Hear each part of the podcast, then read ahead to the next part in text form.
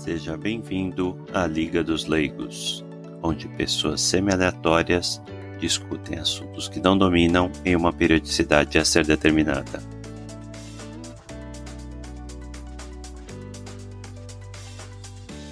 Boa noite a todos. A Liga dos Leigos está reunida hoje para discutir o livro Disinformation, publicado nos Estados Unidos, publicado o livro nos Estados Unidos em 2013, é, pelos autores Ronald Rishlak e o tenente, o tenente general Ion Mihai Pachepa. O livro foi publicado no Brasil em 2015 pela Vide Editorial com o título de Desinformação. O autor principal, o tenente Pachepa, ele foi membro do Serviço de Inteligência Romena desde 1951, quando ele foi recrutado, até 1978, quando ele desertou para os Estados Unidos. Já na época ele já era chefe da Securitate. Ele se tornou o único oficial de inteligência de alto escalão de um país da cortina de ferro a desertar durante a Guerra Fria. No livro, General Pachepa detalha as técnicas utilizadas pelo Serviço de Inteligência da União Soviética e seus aliados para divulgar informações falsas com o objetivo de desacreditar adversários, criar simpatia para governos socialistas e, por fim, moldar acontecimentos futuros.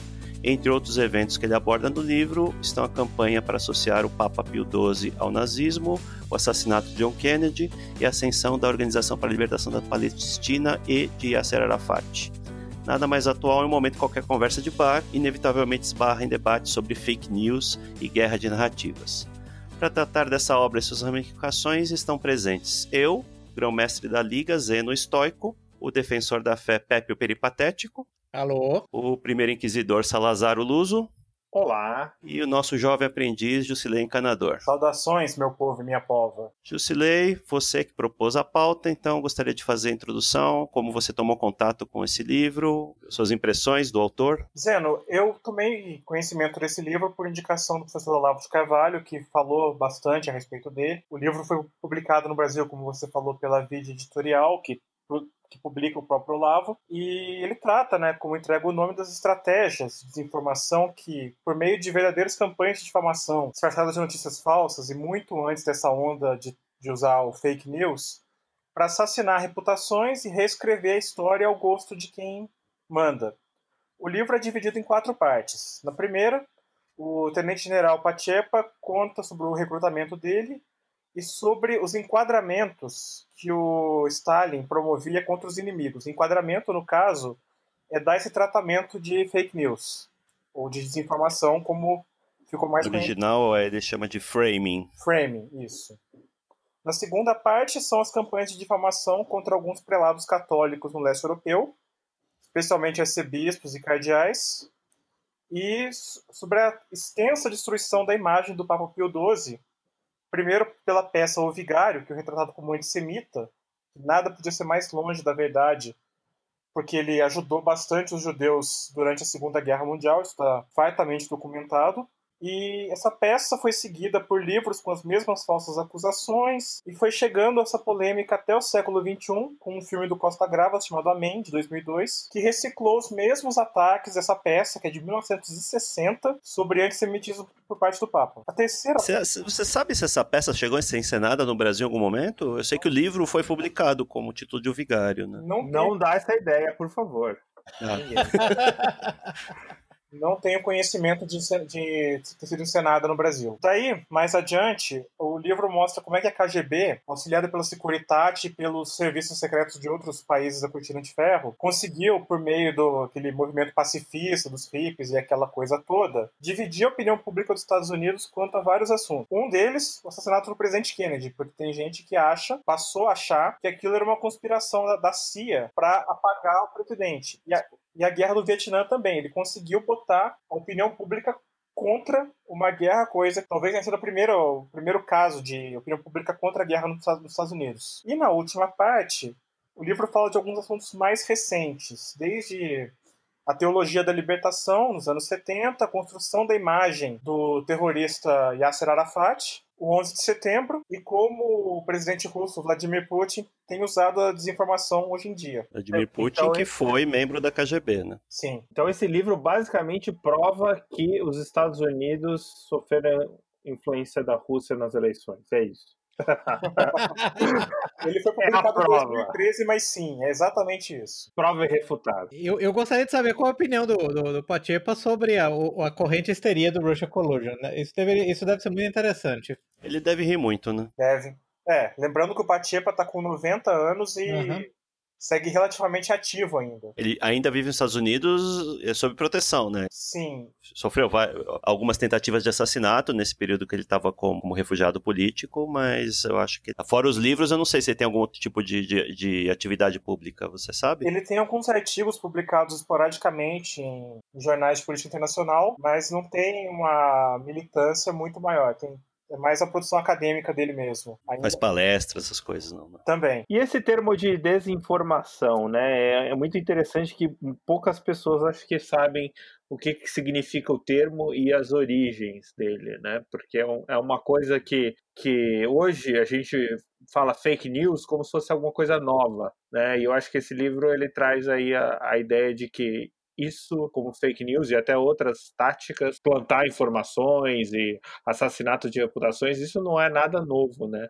Acho que a, a ideia do livro é bastante interessante até para trazer para as pessoas que acham que esse negócio de fake news começou agora. né? Esse é o primeiro aspecto, esse é o primeiro aspecto muito interessante do livro. Eu tenho severas restrições ao livro como um todo, que a gente vai discutiremos no momento oportuno, mas a, a coisa mais importante é, a- é essa definição de desinformação, né? O José que me vai corrigir minha pronúncia russa é impecável, eu sei, desinformácia russa. A, a ideia da desinformação, na verdade, é não é simplesmente uma informação falsa, é uma informação falsa construída com um certo núcleo de verdade, com um certo anteparo de verdade e emitida por um agente que partilha da confiança do receptor. Então, esse é o ponto relevante. Ele deu um, um exemplo interessante. Se o Právida publicasse um, um texto sobre atrocidades americanas, vai, digamos, na Coreia, do, do- durante a Guerra da Coreia, isso teria um peso muito pequeno. Se o New York Times faz isso, se um agente infiltrado no New York Times faz isso, o peso, na época o New York Times tinha alguma credibilidade, alguma confiança, não tem mais, evidentemente não tem mais, isso tem um peso completamente diferente. E essa é a técnica da desinformática. Então tem esses, essas múltiplas camadas com o núcleo de verdade e a confiabilidade estabelecida com o emissor. Esse ponto é crucial. Interessante. Sim, a, a parte da peça, O Vigário, por exemplo, a peça em si foi encenada primeiro na Alemanha Ocidental, entre 60 e 61. Ela ficou pouco tempo lá, inicialmente foram, foi uma temporada de apenas duas semanas. Depois começaram a se seguir resenhas da peça, todas elas aplaudindo, e todas elas elaboradas por agentes infiltrados ainda que fossem em jornais pequenos, mas você vai colocando um aqui e outro ali, e de repente a grande mídia vai pegando a atenção daquilo. Depois saiu um livro também, escrito por outro agente infiltrado, e aquilo foi dando uma repercussão para a peça que nunca teria se fosse uma coisa isolada. É, isso ajuda a gente a entender porque existem certos sites que ninguém acessa, certas revistas que aparentemente ninguém lê, mas que persistem, né? Estão lá sempre nas bancas, aquela revista estranha lá, com aquelas.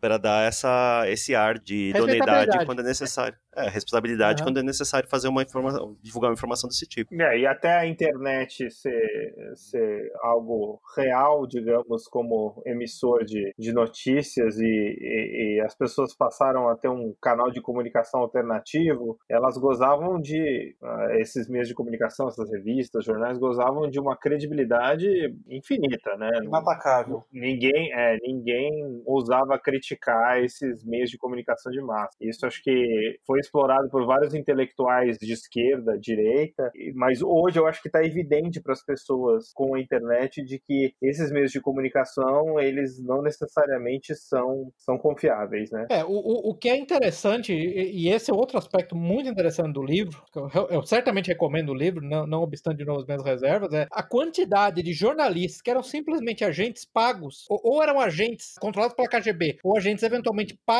pela KGB para influenciar, é- era enorme. Então, o ponto da internet é que ele aumentou a superfície de ataque a tal ponto que fica muito difícil cooptar esse número de pessoas. Como você me falou, qual era o, ponto de estrangulamento, o choke point? Eram três, quatro, cinco, vai dez publicações. Então, na verdade, você infiltrava os seus agentes, você cooptava. E muitas vezes a cooptação se dá de maneira é, subreptícia, né? Você, na verdade, ao mesmo tempo que você elogia o cronista, você dá presentinhos a ele, sem necessariamente dizer que, ela, que você, você trabalha para KGB. Isso é o bastante para criar, nesse, nesse choke point, nesse ponto de estrangulamento, a, a narrativa completa, né? Você, é, em, 10, 15 pontos de ataque. Como é que você faz isso com a internet como um todo? É muito mais difícil. Né? Não faz. Uhum. Então, então esse, esse é o aspecto, o aspecto da escala é muito importante. Esse eu vou até fazer uma tangente aqui, a gente pode rapidamente voltar ao tema, mas esse tem sido, com todos vocês a discutir em algum, em algum ponto da minha vida, que eu gosto de eleições manuais, eleições com células de papel, é que torna muito mais difícil a fraude, porque você tem que atacar em múltiplos pontos. Você tem uma eleição eletrônica, você tem um ponto central, ou ponto de estrangulamento, onde você pode alterar, você, torna muito mais fácil a fraude. Então, para mim, o modelo é muito similar a esse.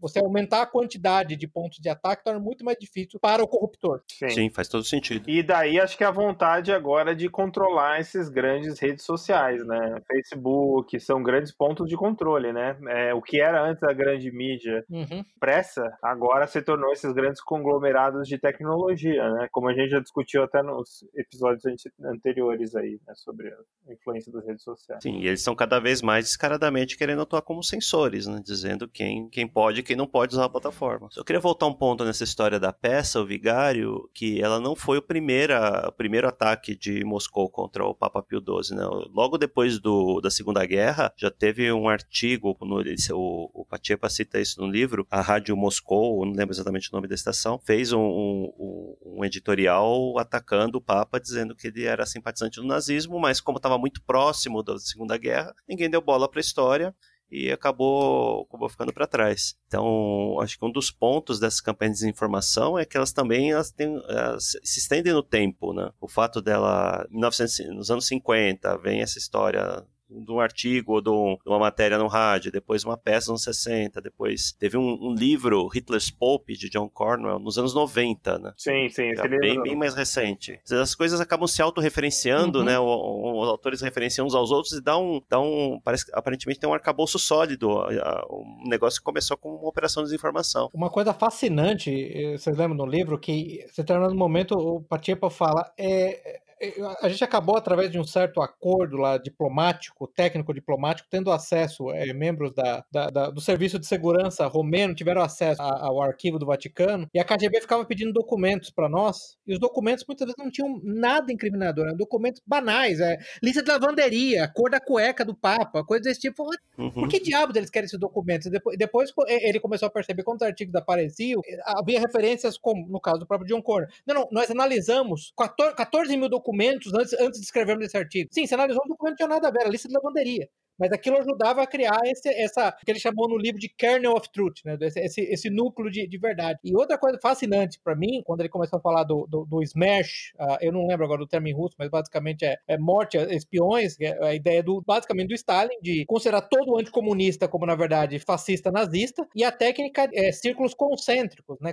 O ataque ao Papa começou primeiro atacando o cardeal da Croácia, como, como, como uh, nazista, quando, na verdade, de novo, ele tinha ajudado os judeus protestar contra os nazistas, o cardeal da Hungria Hungria, da Tchecoslováquia, isso ao longo de anos, e durante esse processo eles começavam o ataque, viam até onde ia, aumentavam muito a simpatia uh, por um particular cardeal, acho que foi o cardeal da, da Hungria, que acabou tendo a sua, a sua, a sua saúde complicada pelo tempo que ele passou na prisão, eh, na, na, na prisão comunista, eles iam e voltavam antes de fazer o ataque, o, o ataque final ao Pio XII, exatamente para estabelecer esse, essa cadeia autorreferencial que o, que o, que o Zeno, que o Zeno aludiu a, né? Muito interessante isso. Uhum. Muito interessante a técnica, e você vê essa técnica sendo aplicada continuamente, essa culpa por associação e começando sempre a atacar, os, a, a, atacar membros mais é, vulneráveis, e é por isso que é tão importante se iniciar a defesa dos membros mais vulneráveis. De novo, me permita fazer uma tangente, mas só para estabelecer um assunto, um assunto que não é tão corrente, eu já tive essa discussão, discussão com vocês e com vários amigos, dizendo que o grande erro do governo Trump foi não ter protegido de maneira mais, mais, mais convincente, mais direta, o general Flynn quando, quando ele foi acusado. Porque é, é, para mim estava clara essa técnica de encirclement, essa técnica de círculo concêntrico. Eu tô atacando todo mundo ao redor, antes que eu chegue, eu chegue no núcleo. Então é impressionante como ele descreve isso de maneira didática, entendeu? Eu diria só pelos capítulos do Pio 12, o livro já vale. É impressionante. E a gente sabe que, ah, é, o, claro, o livro foca muito na KGB, no, na cortina de ferro, enfim, mas a CIA, ela já até confessou, né? Teve até aquele episódio do diretor da CIA, já faz muitos anos, que confessou que existe um programa de desinformação dentro do, dos meios de massa dos ah, Estados Unidos. Então, assim, a CIA também não emprega os mesmos tipos de técnicas, né? Fez isso com o, o Gaddafi, né? Recentemente até a gente teve aí o governo Obama, né? Que não foi bonito, né? O que, que aconteceu. Enfim. A própria casa da Síria. É, não é um negócio também exclusivo da KGB. Né? Ah, é, esse... é, o caso da Síria. Se você me permite, esse é, esse é um dos problemas que eu tenho com o livro, um dos problemas primordiais que eu tenho com o livro. Essa parece uma versão de direita do, daquele livro a, a, História dos Estados Unidos, é People's History of the United States, do Howard Zinn. É, enquanto lá a CIA era um órgão maligno, fazia esquemas e criava planos de dominação o tempo todo, a KGB era inerte e só se defendendo de ataques. O que esse livro faz, na verdade, é, é, é algo muito similar. Esse, essa é a minha primeira crítica severa ao livro. Entendeu? Durante o livro, toda a CIA é mostrada como prostrada. Eles apenas queriam democracia e liberdade. Eu diria que é ridículo do. É, falando da, da CIA, eu acho que uh, quem lê apenas esse livro sai com uma impressão muito positiva da CIA, inclusive quanto à competência dela, né? Coisa que a gente sabe que não é verdade. Quando a gente fizer aquele episódio sobre Legacy of Ashes, a CIA é um foninho de incompetentes. É, eu diria que a CIA graduou de, é, é, de incompetente de cronicamente incompetente para maligna e incompetente. Essa CIA moderna é maligna e incompetente. E o Homem Rapachepa, não, em nenhum momento se, se, se, quer, se quer cita isso. Voltando ao ponto Salazar, a própria ideia da contracultura, a arte moderna, hoje se sabe o quanto disso a CIA financiou. Movimentos Pollock. musicais. Pollock, o quanto ela, ela, ela, financiou. E isso simplesmente não é, não é mencionado. Sim, a, a CIA financiou Pollock? Alegações que a CIA financiou Pollock, sim. Alegações Por quê? Porque assim queria, queria, assim queria financiar a arte moderna. Exatamente, até como meio de, de ter uma alternativa, digamos, ao. ao... Realismo socialista. Realismo socialista, é, exatamente. Nossa, que ideia estúpida. Sim, então, uma alternativa cultural. Sim, é uma ideia completamente estúpida. E pegando o gancho aqui de como a CIA mandou mal, no livro, já que é de 2013, o Pachepa faz algumas considerações no final sobre as questões da Primavera Árabe. Uhum. E lá, ela é vista como se fosse um movimento, assim, aquele levante popular ter, que teria mais interesse para o pessoal do Oriente Médio ligado à Rússia e à própria Rússia em si.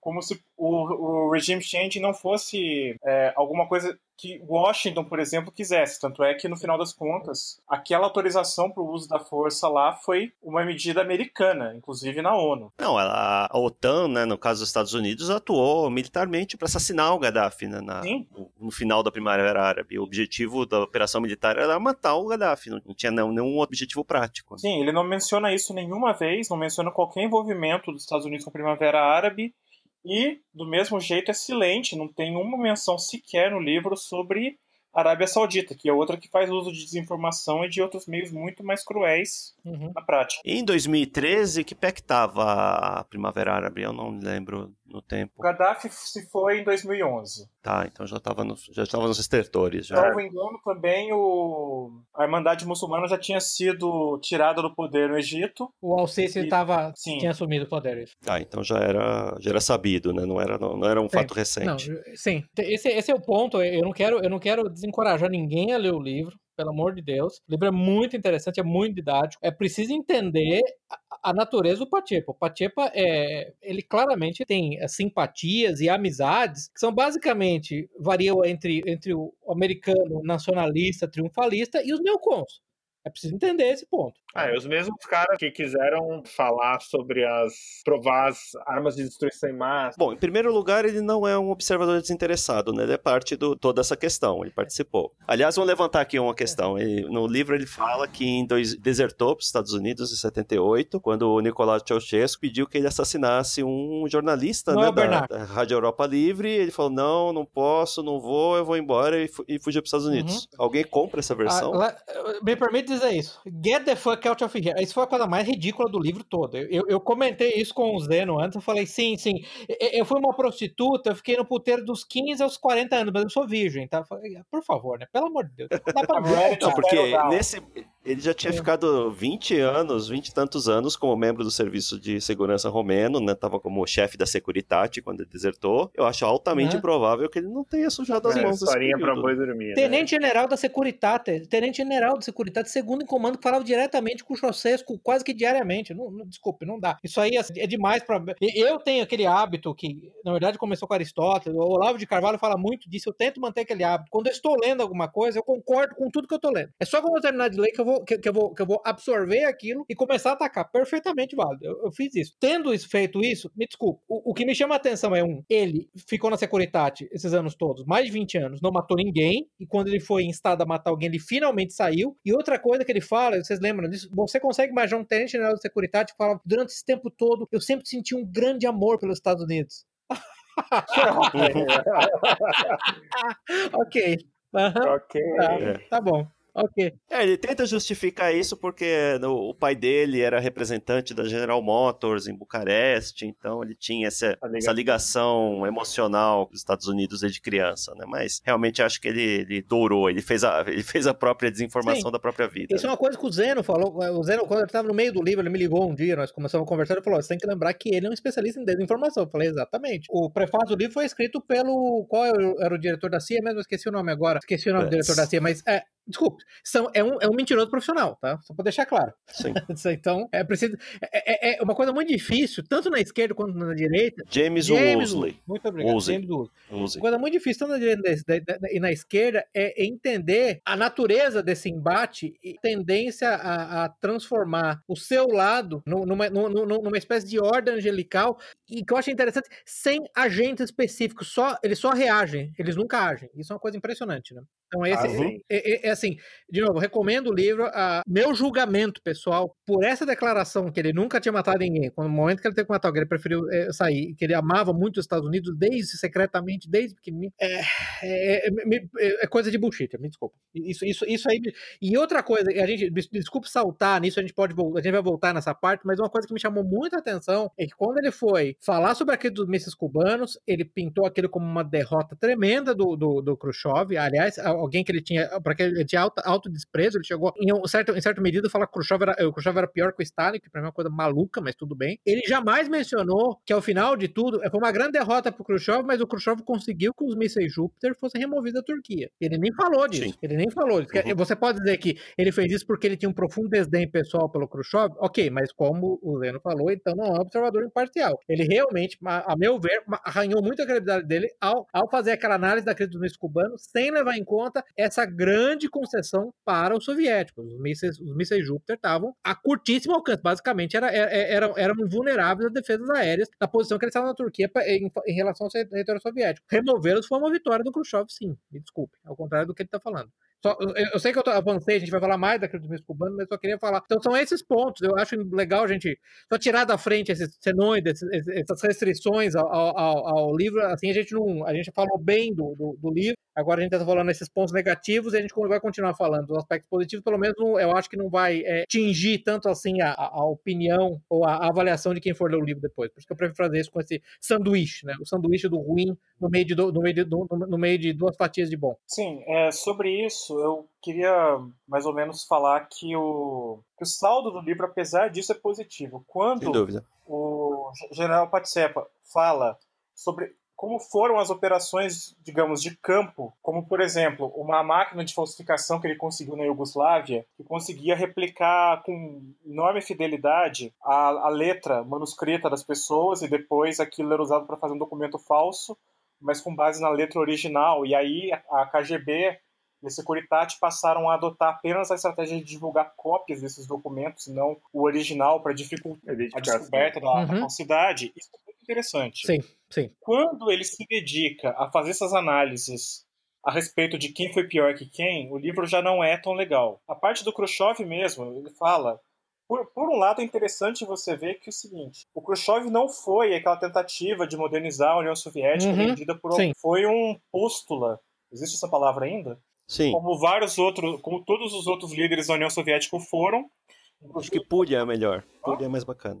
Pulha. Inclusive, ele dedica um tratamento semelhante ao Gorbachev, dizendo que a glasnost dele não era glasnost coisíssima nenhuma, era só uma tentativa de polir o Gorbachev para o Ocidente para ficar mais palatável, como uhum. tinha sido feito com o próprio Ceausescu também. Agora, a ponto de dizer que o Khrushchev era pior que o Stalin, como você bem apontou, Pepe, uhum. para, né? Por isso é insano, desculpa, isso é completamente insano. Isso não tem senso de proporção, né? O que ele aponta é, não, porque o Stalin dirigiu o sistema de repressão ao público interno e o Khrushchev passou a executar rotineiramente assassinatos com o público externo. Ora, desculpa, você está escrevendo para agradar americanos e europeus ocidentais. Evidente que o número de pessoas mortas nas operações é um bilionésimo do que, do que o Stalin matou, pelo amor de Deus, né? Só esse sistema de proporção já vale. Então, ok, então você deixou de matar 100 mil de cada vez para matar um dissidente a cada ano. Pô, pô, pelo amor de Deus, né? Exato. Pô, isso, isso, isso é, é, eu acho que, eu acho que o, o tem um ponto excelente, que é esse exatamente. O livro é muito bom na, na, no reporte factual e muito ruim nas análises que ele faz.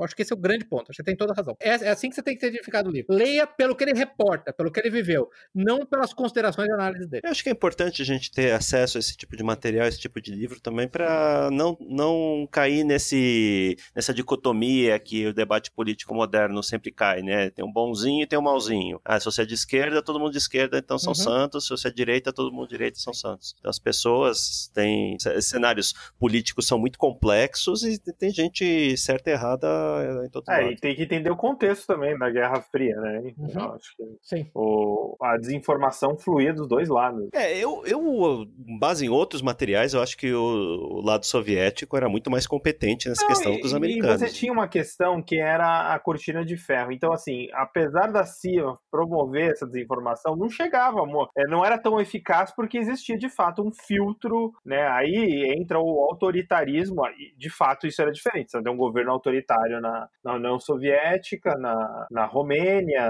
Iugoslávia, enfim, todos esses países do bloco soviético, e do lado ocidental você não tinha esses governos autoritários, num, os Estados Unidos, um, um governo onde a informação flui mais livremente. Então, a superfície de ataque de um país como os Estados Unidos é muito maior para esse tipo de desinformação do que a União Soviética era, né? Por razões óbvias. Né? Sem dúvida. E o resultado também, por parte da, da KGB, os resultados que a KGB obteve, como essa história do antissemitismo do Pio XII, estão aí até hoje. Tem gente que acredita.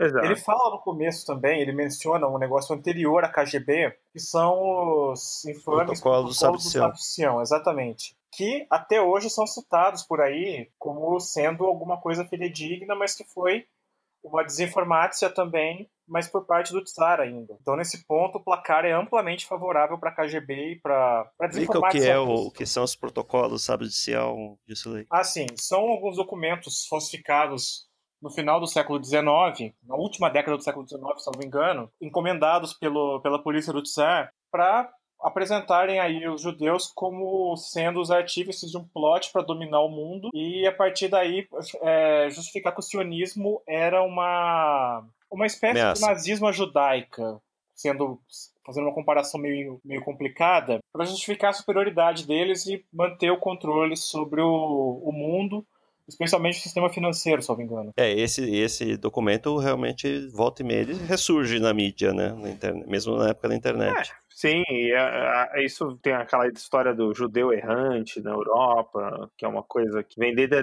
desde a Idade Média, enfim, que falava que o judeu chegava e, e, e na, na, nos vilarejos e envenenava os poços e coisa e tal. Então, assim, é, eu acho que isso foi usado como propaganda política, muito embora existam aí pessoas que, que acreditam que parte dessas informações, né, do, que tem nesse, nesse tal do protocolo Sião tem alguma, alguma base histórica. Entre eles o Rom Ans, que é nada mais do que um judeu, né, o judeu, o, o, o autor do Ans Review. Mas é, é, voltando ao ponto, eu acho que essa é uma outra fraqueza do livro, porque para mim eu vejo que isso, isso é o momento da transição entre Pachepa reportando fatos e Pachepa uh, analisando. Ele sofre daquilo que é um negócio perfeitamente comum, mas eu teve aquele, acho que é aquele sociólogo belga, Daniel Varnot, né, que ele chamava de deformação profissional. Basicamente a ideia é você acaba tendo deformada a sua habilidade de análise dada a sua profissão. E o que eu quero dizer com isso, e eu acho que é, uma, é um ponto onde eu quero fazer isso como cautela, ele tem essa deformação profissional, Patiba pessoalmente, de imaginar que coisas como o antissemitismo, a animosidade do mundo árabe contra os Estados Unidos, a,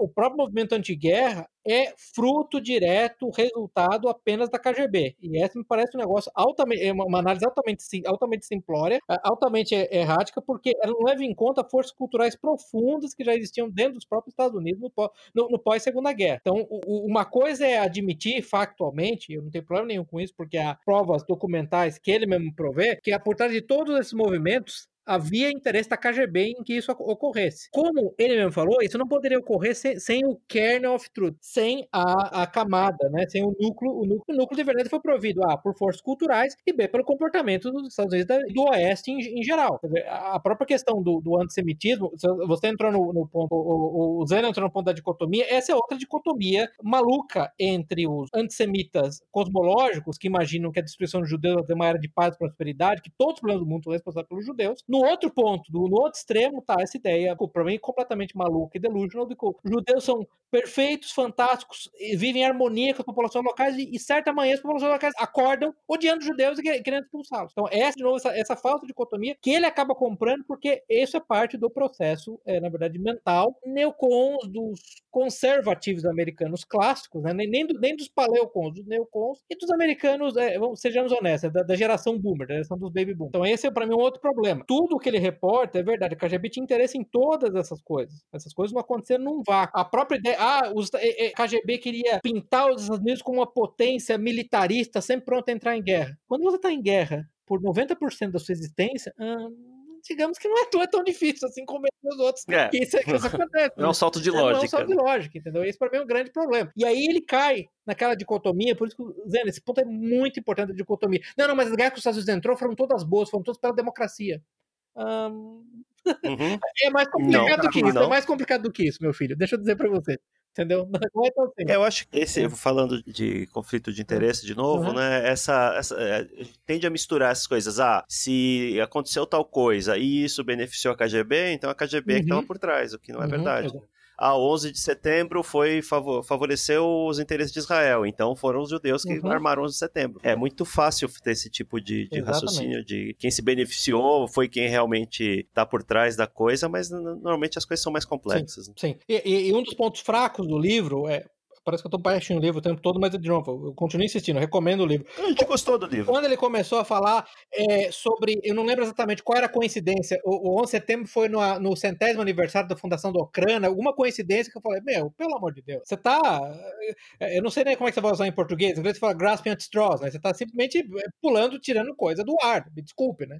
Você pode fazer coincidência dessas com praticamente tudo. Você deu um exemplo excelente, né? Se, se, se você quer fazer um caso de indução lógica, que é o 11 de setembro, é beneficiou Rússia ou a KGB, ou um caso são lógico me permite dizer que ele beneficiou Israel e beneficiou a Arábia Saudita. Né? Então esse é um grande problema. Mas para deixar claro que eu não estou simplesmente atacando o livro o tempo todo, o, o, o reporte que ele faz daquele projeto Sargento, que era o projeto da KGB de recrutar oficiais técnicos, mas de baixa patente, aquilo é muito interessante. Aquilo foi um projeto muito bem inserido da KGB. Aquilo foi brilhante, na verdade. Volta no ponto do Zeno, a, a, a capacidade técnica da KGB, a meu ver, nós já discutimos isso antes, a meu ver, é porque a KGB sempre foi submetida a uma seleção natural. O projeto da KGB de recrutar oficiais técnicos, mas de baixa patente, aquilo é muito interessante. Aquilo foi um projeto muito bem inserido da KGB. Aquilo foi brilhante, na verdade. Volta no ponto do Zeno, a, a, a capacidade técnica da KGB, a meu ver, nós já discutimos isso antes, a meu ver, é porque a KGB sempre foi submetida a uma seleção natural que a CIA nunca foi fazer cagada na KGB termina com você numa vala, fazer cagada na CIA, na CIA termina com você um, um pós-doutorado em Stanford. Outra, é, diretora adjunto, né? De diretora adjunto de tradições natalinas da CIA, entendeu? Dado que é esse o caso, a KGB teve um sucesso tremendo, o projeto, entendeu? Dado que é esse o caso, a KGB teve um sucesso tremendo. O projeto Sargento, o Juscelino, você lembra, né, quando ele fala desse projeto, que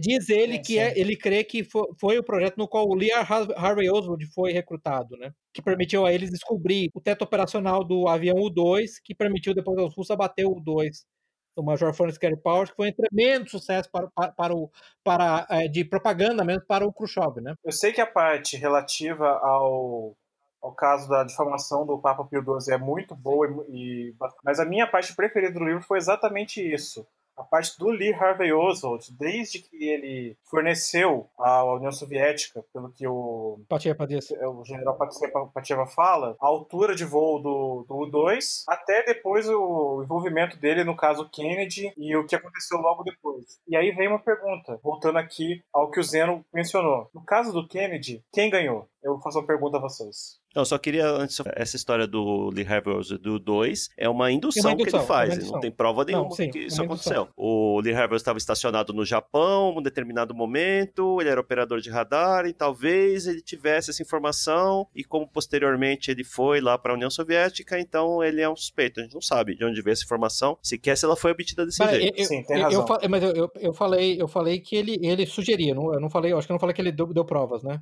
Se eu falei, eu falei não, errado. Não, não tá. tá eu, eu ah, falei. Tá, eu, eu, é, e outra coisa, viu, Jusilei, agora que você perguntou quem ganhou, a, a minha pergunta, e, e, é uma pergunta honesta, para mim é um confuso você entendeu, o que, que você entendeu desse ponto específico do Kennedy? Que a KGB teria treinado o Lee Harvey Oswald para executar e desistiu na última hora e a ordem de cancelamento foi ignorada pelo Lee Harvey Oswald, ou que ele decidiu, executou e depois da operação de se distanciar disso que tanto Castro quanto Khrushchev fizeram foram foi simplesmente uma, um acobertamento. Para mim não ficou claro. Ficou claro para vocês? Não, deixa só eu colocar como ele, ele descreve no livro. Ele descreve da seguinte forma: o, o Khrushchev ficou ficou putíssimo porque foi ele achou que foi humilhado na crise dos mísseis cubanos e ele ordenou o assassinato do Kennedy. O, o Lee Harvey Oswald já era simpatizante, já tinha ido para a União Soviética, teoricamente já tinha sido doutrinado, tava, tinha casado com uma mulher russa lá e voltado para os Estados Unidos, ele seria o vetor para isso. E aí eles mudaram de ideia no meio do caminho, ele, ficou, ele teria ficado estacionado em Dallas lá esperando uma oportunidade para matar o Kennedy. E aí ele mudaram de ideia, ficaram uhum. com medo que isso pudesse, se isso, essa informação chegasse ao, à, à imprensa, alguma coisa que poderia gerar uma, uma guerra nuclear. Os Estados Unidos iam retaliar contra a, a União Soviética. E aí mandaram um agente falar: oh,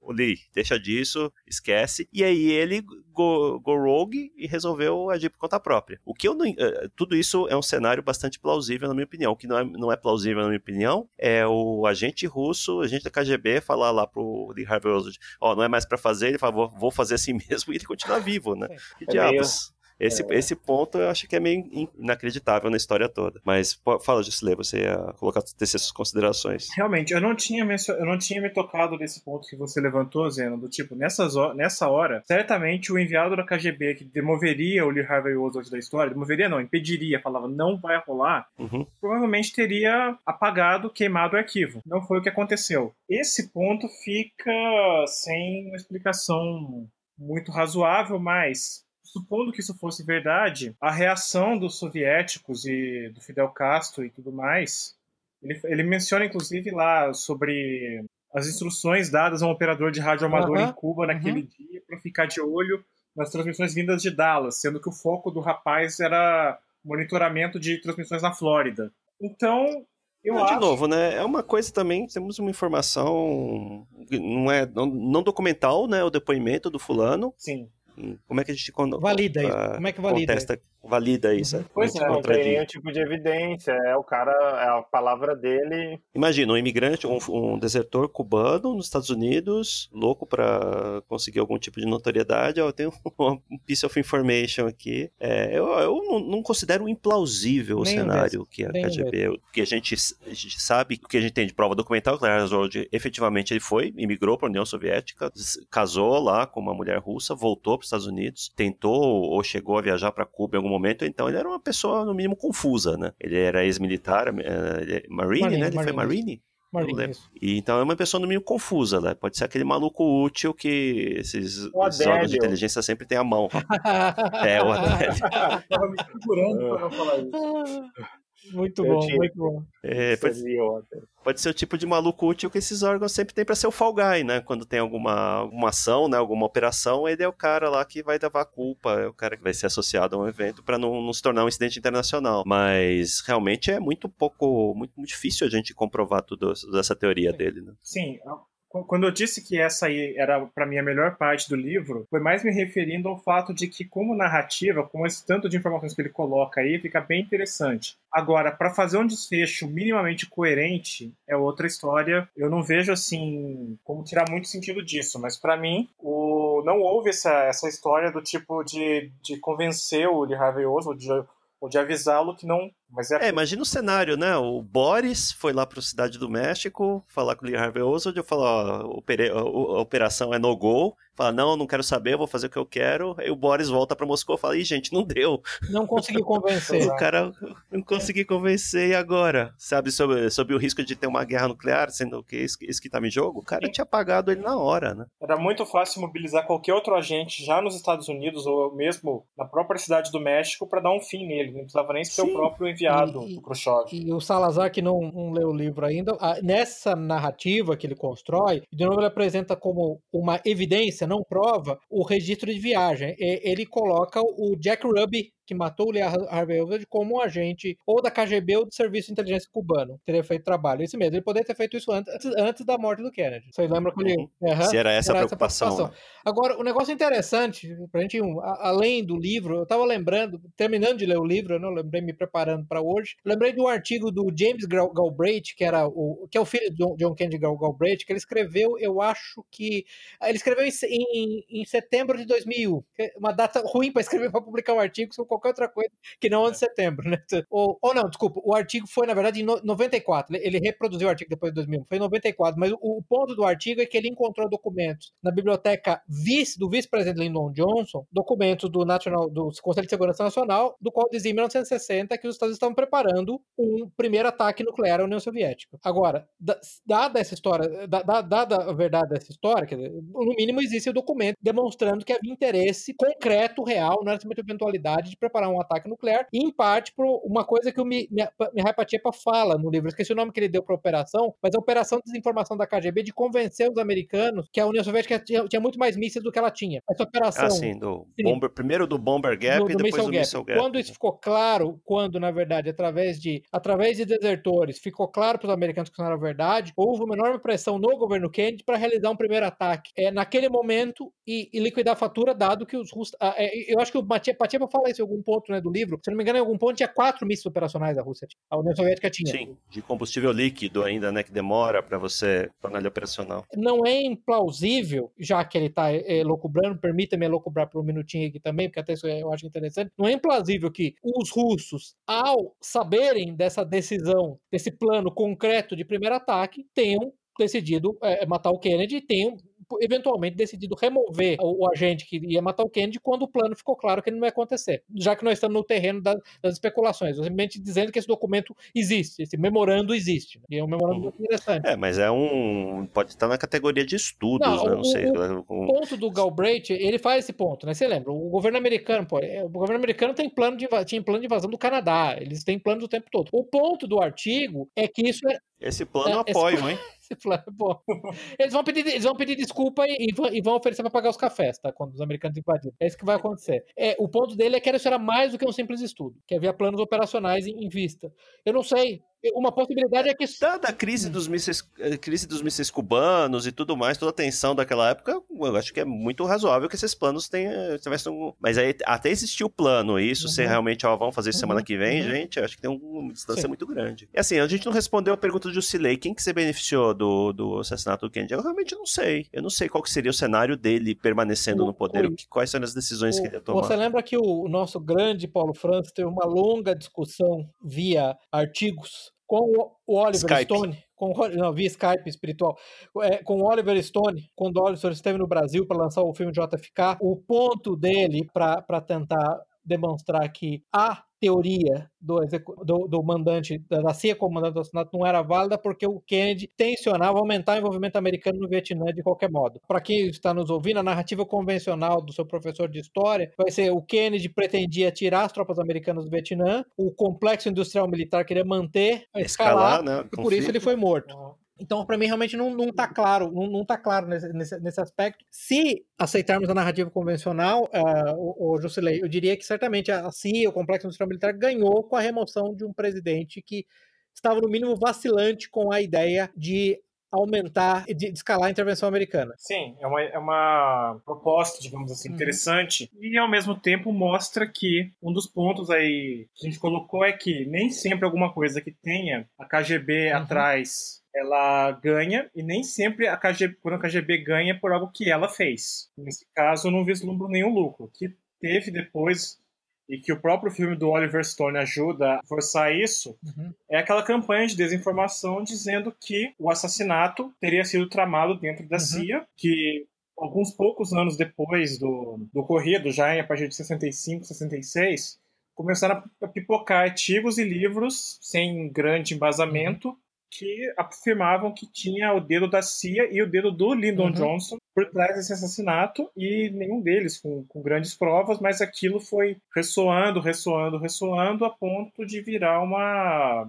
teoria da conspiração, digamos, e o filme do Oliver Stone, no final das contas, acaba refletindo aquilo, né? Acaba... É, só deixa eu falar do, do livro, do filme, porque o filme é citado no livro Sim. e ele cita como exemplo, ó, uma peça de desinformação é bem criada, ela acaba criando, ela acaba É. derivando sozinha, você não precisa mais regar a plantinha, né? As pessoas começam a derivar as coisas mais malucas e o Oliver Stone é chamado de idiota útil de segunda ordem, né? Uhum. Ele, ele criou, ele comprou essa ideia, fez lá o, o filme e, e ajudou a disseminar essa história sem que a KGB precisasse mexer um dedo Bem, que pra ele é um idiota útil, acho que isso tá bem claro, porque um cara que filma um, um, um documentário sobre Hugo Chaves, acho que elogiando É, é, parabéns pra ele, né? É um visionário. realmente um idiota de. não só de segunda ordem, né?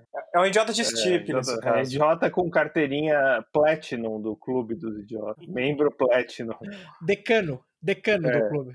Da, da Academia Mundial de Idiotas, sem dúvida nenhuma. Exatamente. Que deve ser presidida pelo Michael Moore, provavelmente. Voltando então à questão do Jeff e KGB, alguém, alguém tem mais algum ponto aí nessa, dessa sessão do livro? Ah, só é uma possibilidade de vitória. De novo, eu, eu gostei muito como o Juscelino formulou. O cui bono é, é um aspecto, né? Quem se beneficia é um ponto importantíssimo para tentar entender a natureza disso. Eu vejo uma possibilidade de sucesso para KGB no seguinte sentido, Juscelino. A intervenção americana no Vietnã me parece algo que estava no melhor interesse da KGB, por uma razão simples, tá? Eu acho que esse é um ponto que eu tô tentando lembrar. Tem aquele livro do Vox Day, o Conservative. Ele, ele faz esse ponto naquele livro. A quantidade enorme de recursos que foram desviados do programa de bombardeiros estratégicos e de mísseis intercontinentais do governo americano, do sistema de defesa americano, para o esforço militar no Vietnã. É. Eu tenho um outro, coincidentemente também, é lá do, do Vox Day, aquele livro Riding the, the Ah. Red Horse, o paper chama Make the Tigers Fight.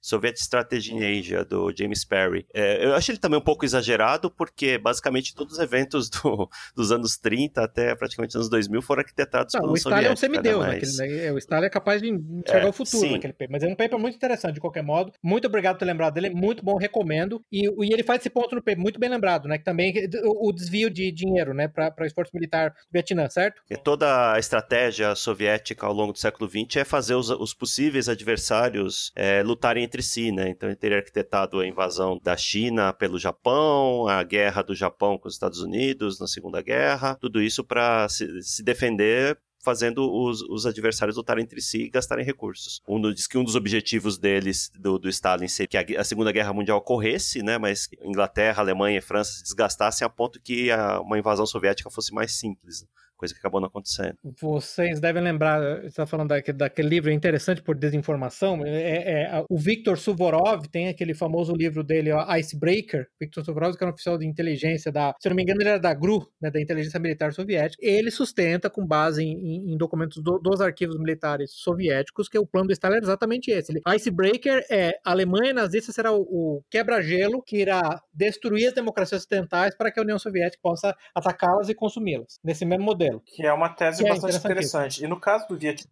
voltando um pouco também, é o seguinte: já naquela época, como o envolvimento americano no Vietnã começou ali por volta de 62, não? Por aí? Não lembro. Eu, eu creio que foi por volta de 62, que teve um períodozinho aí que não chegou uma década desde a Guerra da Indochina, e aí teve esse conflito por causa do, do comunismo. Já naquela época, a China e a União Soviética estavam rompidas com o rompimento a partir de 60 por causa do programa nuclear chinês e outras coisas, mas principalmente ligado à questão do Khrushchev ter revisto o stalinismo por lá, que não agradou nada ao Dr. Mao Tse Tung, aquilo, né, nessa estratégia de fazer os inimigos brigarem, que vocês mencionaram aí o artigo do, do Fox Day, era isso. Você... Não, o artigo não é do Fox Day. Desculpa, per perdão. James Perry. Isso, do James Perry, perdão. Isso aí, de certa forma, seria o quê? A China ainda não era um inimigo em tempo em full time da União Soviética, e tinha sua, sua, seus interesses ali no Vietnã também. Colocar os Estados Unidos ali seria indiretamente, pelo menos, colocar eles para brigarem com a China, né? Que esse, de novo, no, nesse artigo fala que eles, a União Soviética sempre temeu a China, uma China forte, né? Diz até que numa da, intenção da, da quando eles fomentaram a revolução na China, era que não não fosse 100% bem sucedida, que a China ficasse dividida, como, uhum. como ficou a Coreia. Né? Ia funcionar ao mesmo tempo como um buffer state entre a parte da China que ia ficar sob controle do Ocidente, não ia oferecer nenhum tipo de ameaça né, às, às pretensões territoriais da União Soviética naquela região. Sim, também dentro desse cenário, sim, era uma possibilidade bem plausível. E aí, no final das contas, o que acabou acontecendo foi que a União Soviética, pelo menos nesse ponto, Estados Unidos e China, tomou uma invertida com o Kissinger 10 anos depois, né? Sim, o Mao ele era líder de uma facção do Partido Comunista anti-soviética. Né? Ele fez alguns expurgos lá para se livrar do, dos membros do partido que queriam uma aproximação maior com a União Soviética. Por isso que eles não foram nunca a China daquela época nunca foi 100% alia, alinhada automaticamente com a, é, inicialmente o Mao ele, ele precisou muito do apoio da União Soviética, né? Mas depois que ele conseguiu se estabelecer no poder, ele, ele gradualmente foi se afastando. Mas o um negócio interessante do artigo do James Perry que o, que o Zeno citou, é que uma, uma das coisas que o próprio Mao percebeu é que durante a Guerra da Coreia, a maneira como o Stalin controlava o tempo da guerra, cortando ou permitindo o suprimento de os suprimentos militares para a China e a relutância em dividir tecnologia nuclear com a China foram os fatores que levaram o Mao definitivamente a perceber que ele não poderia. Se ele ficar sob controle soviético, ele seria um, um membro júnior da coalizão. E esse nunca foi o interesse da China. Uhum, então, esse é, é, é, o artigo é muito interessante por causa disso também, porque mostra essa gênese.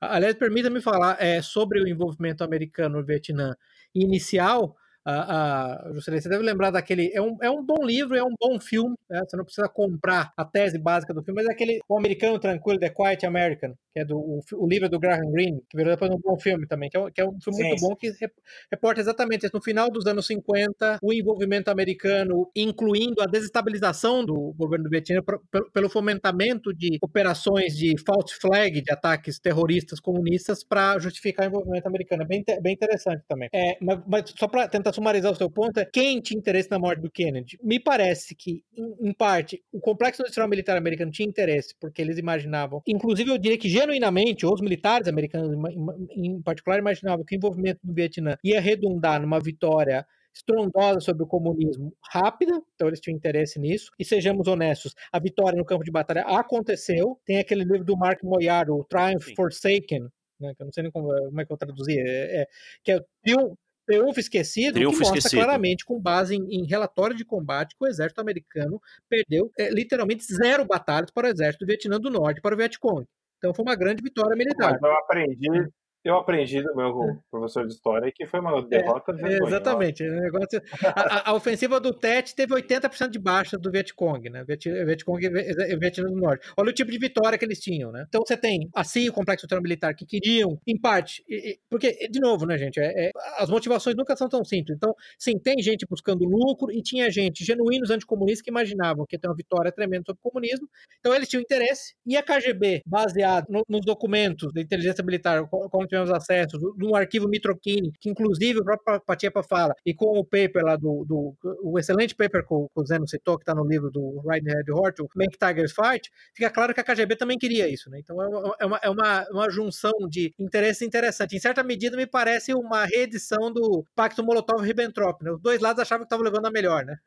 é, pra você ver, vamos pegar esse caso uhum. aqui, pra você ver como as coisas são complexas, né? Ao mesmo tempo que a gente entende que era do interesse da União Soviética arrastar arrastar os Estados Unidos para o confronto na, no Vietnã, né, na, no sul da Ásia, eles, ao mesmo tempo, a gente sabe que eles financiaram e apoiaram os movimentos pacifistas, que foram o que acabou com a guerra, né? Tem interesses conflitantes Sim, aí é, rodando. É, como é que a gente, como é que a gente chega mas, na verdade mas, mas, numa situação é, dessa, né? Muito, muito obrigado por ter lembrado disso, porque a gente não falou disso antes, e o negócio que o Olavo de Carvalho sempre fala é importantíssimo. A dificuldade do modelo meio lógico, matemático, meio aristotélico, que a mente direitista tem em entender a natureza dialética da mente esquerdista, né? Essa é a beleza da mente esquerdista, não? Porque ao mesmo tempo em que eu fomento o envolvimento americano no Vietnã, eu vou fustigar eu vou usar esse envolvimento americano para fustigar a cultura americana, para fustigar o, o, cenário político americano e diminuir a efetividade no campo de batalha e causar um trauma, um, um trauma gera, generacional, né? Que foi a ruptura entre a, entre a, entre a geração dos baby boomers geração, e a geração consequente. Então, esse é, de novo, um aspecto interessantíssimo dessa capacidade é, é, metamórfica do, da dialética esquerdista que direitistas realmente eles têm dificuldade de entender. Muito bom. Isso, isso, é um excelente ponto. Se você for olhar os americanos depois, é, você lembra que houve uma facção na CIA que ficou felicíssima com a invasão soviética do Afeganistão porque eles acharam que era chance de pagar na mesma moeda. E em certa medida eles pagaram na mesma moeda, né? Porque a, a, a Rádio Free Europa continuava a transmitir informações anti-guerra que causaram descontentamento no povo soviético, e enquanto isso, parte da CIA fornecia mísseis Stinger que derrubavam aviões e helicópteros russos. Você vê que, que é interessante, eles aprenderam algo da dialética, mas é, é pouco comum você ver isso nas pessoas é, lógico, matemática, entender essa natureza né, do, do processo. Eu, eu, estimulo vários lados e, eu simplesmente deixo que vários lados avancem. E se, nenhum, se um lado avançar e outro não, eu ganho no lado que avançou. Se todos os lados avançarem, eu ganho na fricção entre os lados. Isso é um conjunto de ações contraditórias que acaba, no conjunto, beneficiando uhum. por um lado ou pelo, pelo outro. Dois, porque pelo menos mantém a fricção. É perfeito. Isso é, isso é, um bom ponto. Esse episódio do da invasão do Afeganistão, uhum. ele não trata praticamente. Mas ele já tinha ido né? embora, né? Ele já tinha ido embora, certo? É, foi em 79, começou é, a invasão e desertou em 78. Ele não fala nem da, dos, dos, preparativos, você tem razão, ele, ele, mal fala disso, é verdade. Acho que é interessante porque, dada essa questão uhum. de fazer as guerras indiretas, né, acho que foi a única vez que a União Soviética invadiu diretamente né, um, um país da, da Ásia. Os outros conflitos todos eram por procuração, né, no Vietnã, na África, em,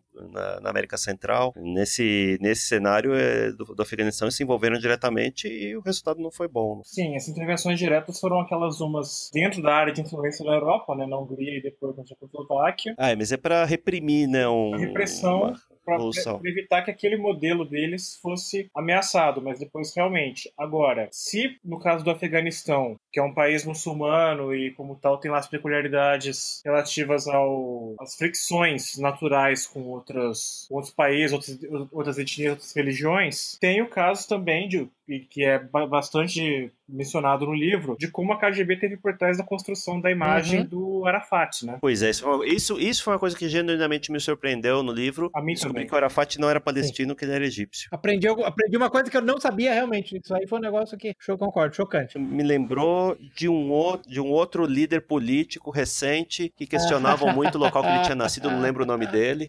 Pois é, né? Me, me veio na mente, assim, Agora imagina eu, que nós, o que nós descobriremos daqui a, sei lá, 20, 25 ou 30 anos, né, sobre isso. Mas, assim, toda a questão do, do Arafat, do terrorismo árabe, é, é muito interessante ser, ser, abordada também, porque me parece que também é um negócio que foi incentivado nos anos 70 pela KGB, já que ela não, pela União Soviética, né, como um todo, já que ela não, não, não podia ter o confronto direto com os Estados Unidos, uhum. ela buscou esses confrontos indiretos e financiar terrorismo árabe era uma coisa muito barata, né, não precisava treinar soldados, né, era meia dúzia de maluco lá, sequestrava o avião, pronto. Era uma semana de manchetes falando mal dos Estados Unidos. É, e aí você aproveitava as condições que você já tinha, por exemplo, com o Nasser no Egito desde os anos 50, a ponte tinha sido feita com o país, com a Síria um pouco mais tarde. No caso de sequestrar aviões, além dele, se podia contar também com outros é, grupos úteis de fora, tipo Bader Meinhof, né, também fazia o serviço, embora não necessariamente para causa árabe, embora vez ou outra os aviões sido desviados para lá. O, o grupo Bader Meinhof chegou a sequestrar avião? Eu não sabia disso. Chegou. Se eu não me engano, chegou a desviar um deles para Trípoli, inclusive.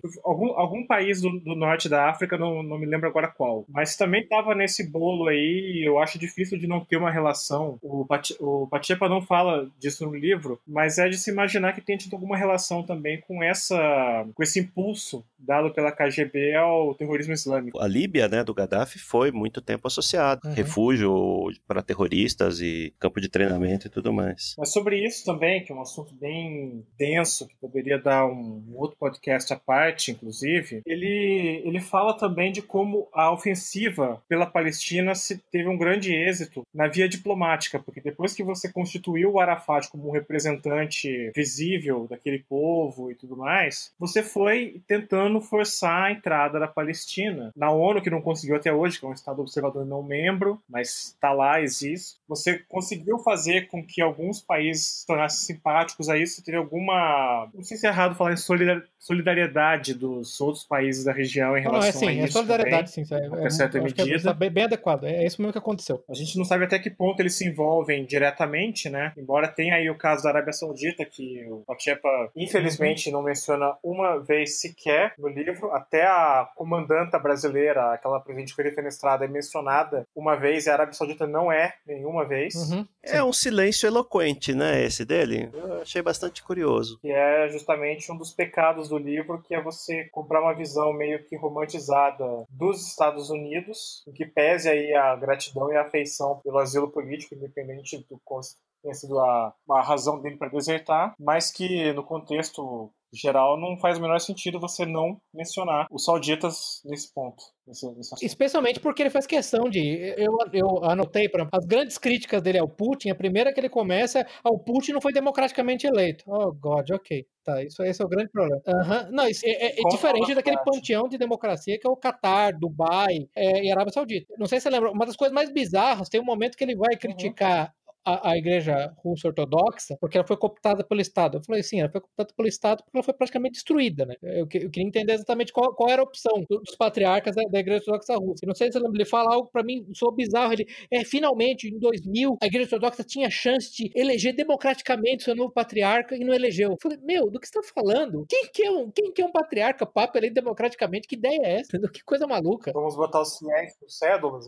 Mas se você se preocupar tanto, isso, com, se se preocupa tanto com democracia, eu tenho uma lista de países aqui muito próximos dos Estados Unidos que não, não se qualificam exatamente nesse modelo, tá? Então, é, é, eu concordo com você que parte disso eu não acho nem que seja, se eu tivesse que fazer um julgamento aqui, concordo que é- ideologia é enfastiamento com o país que o país nativo que ele acolheu, eu concordo. Ele não consegue ver nenhum tipo de, de mal. Você lembra, Jusilei, que tem uma parte, ele fala do é, National Security Council, é, do, do Conselho de Segurança Nacional, o MEMO 68. O MEMO 68 foi de Eisenhower. Eu lembro que, assim, que negócio impressionante. Os Estados Unidos são passivos. Os Estados Unidos, eles, eles são sempre atacados pelos soviéticos. Mas esse documento da década de 50 dizia que o objetivo era criar uma nova ordem mundial centrada no modelo de- em valores liberais capitalistas americanos. Isso é exatamente a postura de um agente inerte que simplesmente se defende e, e- e espera ser atacado, né?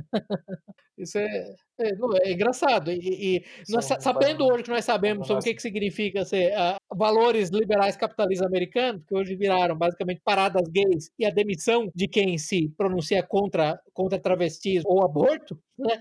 É- Esse império não, não parece ser tão benevolente quanto, quanto era inicialmente. Eu acho que um dos pontos do Pachepa, e esse é um ponto dos baby boomers americanos, eles não perceberam essa transição dos Estados Unidos, né? Vocês lembram de uma série que eu recomendo, chama The Americans? Vocês chegaram a assistir no Brasil? Sim, assisti duas temporadas. Eu não vi. Eu gosto muito dessa série e o que é interessante é você ver os diálogos dos. Pra quem não conhece a série, a série é sobre o departamento, um departamento da KGB, cujo apelido era os, os Ilegais. Basicamente, o que eles faziam era infiltrar a agente da KGB no- nos Estados Unidos, mas eles criavam famílias, tinham filhos, operavam como americanos, como nascidos, como nativos, eram na verdade agentes da KGB. A, a própria veracidade dessa operação, ou o alcance dela, é, é- não é tão tá bem estabelecido. Eu entendo que há evidência bastante que a operação existiu, havia ilegais realmente, mas eu não tenho ideia do, do alcance dela. Mas não sei se você lembra, muitas das coisas que a agente da KGB em particular é interessante que é um casal, né, com dois filhos, e a mulher é muito mais ideológica, muito mais é, comprometida com a causa socialista ou soviética do que o marido, e não sei se é muitas coisas que ela fala, e eu lembro de ter comentado com a minha esposa, eu assistindo a série. Muitas coisas que ela fala são basicamente sabedoria popular comum hoje de qualquer é, colunista do New York Times, do Washington Post ou Newsweek, né? Newsweek acabou, ou o equivalente ao New Republic. O, a Isso, série se isso. passa nos anos 80, pelo menos eu passo que eu assisti, né? O começo Sim. do governo Reagan, eles já estão lá Exatamente. mais de 10 anos, né? Eles têm dois filhos adolescentes que nasceram Aham. nos Estados Unidos. Mas é, é- é- Então, já estão bem infiltrados. E nenhum dos dois é. é- Um é trabalha com turismo, agência de turismo, não é nada ligado com segurança nem inteligência, né? Não, os dois são, os dois são, são donos de uma agência de turismo. Ah, isso, é esse, essa cobertura que permite a eles viajar o tempo todo, dentro e fora dos Estados Unidos, né? Exatamente esse é o ponto. Mas o, o ponto que eu tô fazendo é interessante, e esse é o programa do Patiba, mas eu não, eu não, eu não culpo. Essa, essa é, uma, é uma miopia cultural que, típica de, de conservadores clássicos, digamos assim, neocons e baby boomers. Né? De entender é essa transmutação da cultura americana, né? É, é, eu diria que os Estados Unidos, eles, eles foram dos anos 40, 50, 60, da potência estabilizadora é, em favor da ordem de valores, que pode ser alinhado com o cristianismo, para é, do governos é, Clinton, Obama, governo desestabilizante, né? É, é basicamente, a ação americana dos últimos, dos últimas quatro presidências no, no, Oriente Médio tem sido desestabilização, né? E nenhum dos países no qual ela entrou foram melhores. É só a gente ver, só a gente ver como é que foi a atuação dos militares americanos no Afeganistão, né? Teve 11 de setembro, a Al-Qaeda tem base no Afeganistão, vamos lá acabar com as bases do Afeganistão. Fizeram isso uhum. em espaço muito curto de tempo, detro, detronaram o Talibã e depois vão fazer o quê? Vão voltar para casa? Não, vamos brincar de nation building, vamos ensinar capitalismo e democracia para os afegãos aqui que estão vivendo da mesmo jeito desde o Alexandre o Grande. Né?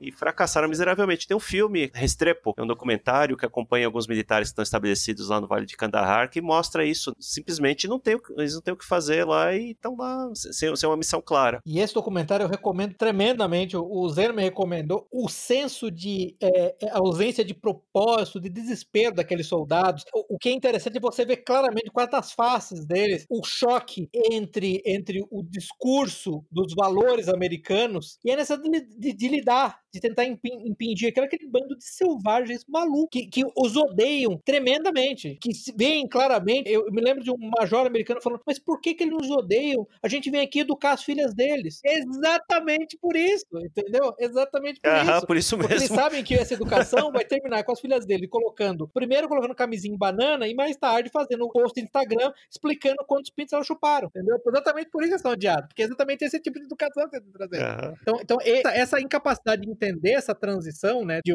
de, de, a potência revolucionária hoje, é, hoje são os Estados Unidos. Tem um livro do. Ah, esqueci o nome dele agora, mas é que é, que é um livro muito bom que chama O Novo Jacobinismo. América como um, Estado Revolucionário. Eu acho que o livro é de 98, se eu não me engano, é daquele é do Klaus Rein. É um livro que eu recomendo muito bom, porque o ponto desse, de todas as intervenções no Oriente Médio, e esse é um ponto do qual pessoas razoáveis podem discordar, eu tenho uma, uma, uma avaliação bem clara, que é o interesse nacional americano não foi atendido em nenhuma delas, inclusive Iraque. E eu posso dizer hoje, eu Sim. digo para deixar claro que, que nós não uhum. somos não somos essas criaturas patéticas que habitam o rádio e a TV brasileira, nós não somos o Andreas. Eu estive errado, eu apoiei a guerra do, a guerra do Iraque, eu me envergonho disso, foi um erro. Isso não ajudou em nada o, o americano, não ajudou em nada o trabalhador americano. Não havia interesse estratégico americano sendo satisfeito nessa guerra. Se não tinha nessa guerra, nas outras, então, as outras foram simplesmente um crime. O que aconteceu com a Líbia foi um crime, absolutamente um crime. Crime de guerra, realmente. O que os Estados Unidos deveriam ter feito no, no, no Afeganistão, né? Devia ter pegado uma página do livro do Gengis Khan. Ah, vocês fizeram alguma coisa contra mim, eu vou lá, vou bombardear, vou acabar com os campos de treinamento, vou executar as pessoas e aí vou juntar os líderes que sobraram e falar, tá vendo o que aconteceu? Vocês